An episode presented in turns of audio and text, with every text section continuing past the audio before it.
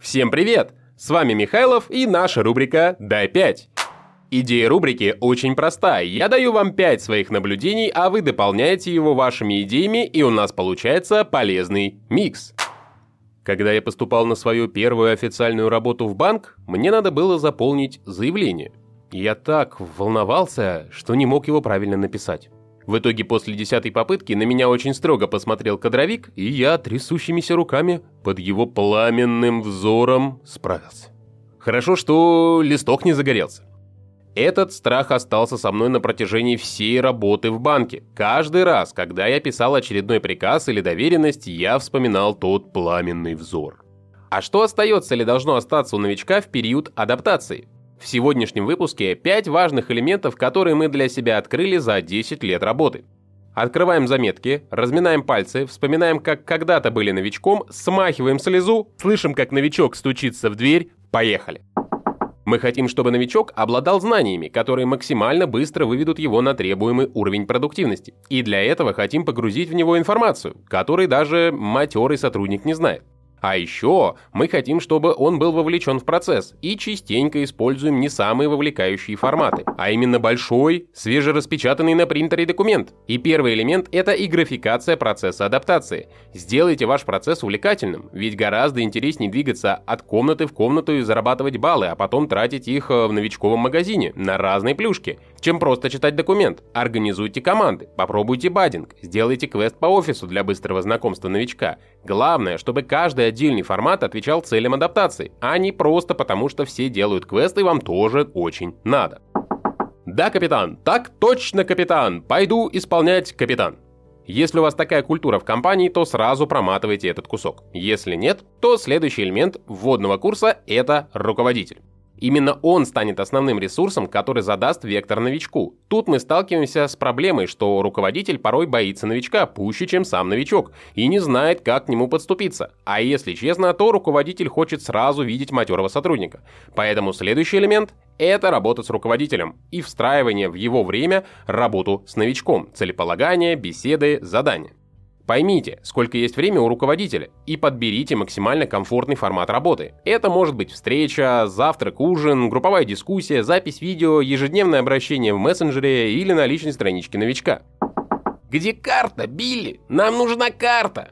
И поверьте, Карта нужна не только Билли, но и вашему новичку. И я сейчас не про ту, где расположены активы, а ту, где четко и понятно написана программа адаптации тот путь, который он должен пройти от момента прихода в компанию до момента, когда он переходит в статус полноценного сотрудника. В идеале она должна быть на одной странице, можно и в интернете, а еще можно ссылками на нужные полезные ресурсы, документы, контакты и всякое такое. И теперь информация со звездочкой. Желательно, если эта карта взята из Employee Journey Map или по-русски карты жизненного пути сотрудника от первого прикосновения к компании до момента, когда вы расстаетесь. Установите скрытую камеру за сотрудником, и каждый раз, когда он делает что-либо не так, э, пишите ему сообщение.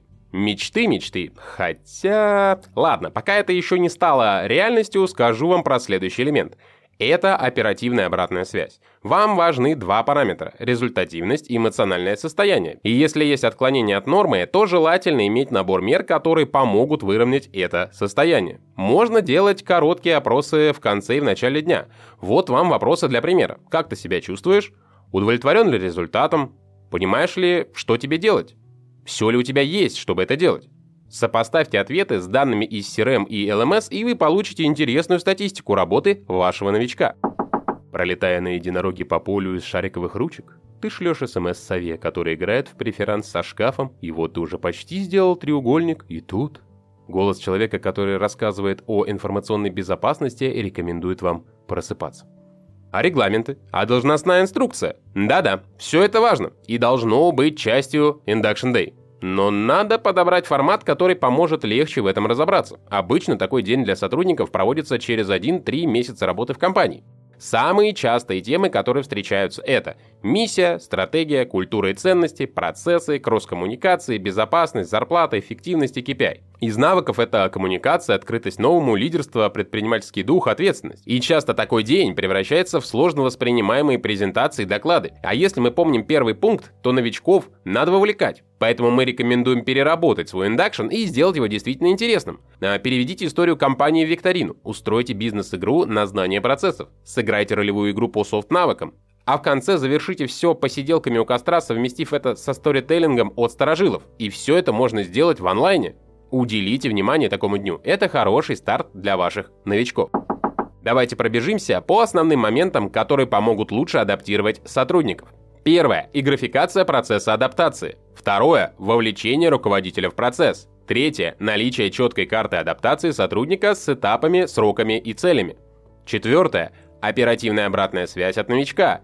Пятое – вовлекающий и полезный Induction Day. Теперь ваша очередь дополнить этот список. Дорогой подписчик, дай 5. С вами был Михайлов, продолжим наше общение на канале Future Learning.